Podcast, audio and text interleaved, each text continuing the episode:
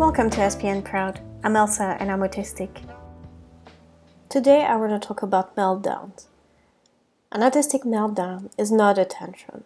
Sure, some of the outward exhibited behaviors may appear the same, but the causation of an autistic meltdown is vastly misinterpreted. So, what's the difference? A tantrum is intentional manipulative behavior that someone exhibits in order to get something they want that they are told they can't have. Once they are given that which they can't have, the unpleasant behavior ceases. To the extreme contrary, there is nothing manipulative about an autistic meltdown, nor is it in any way intentional.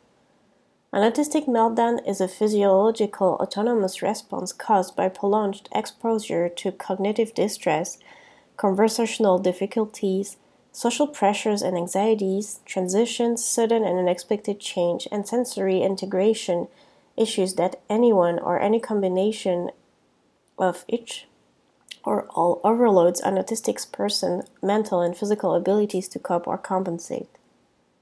Thank you so much for listening and see you next time.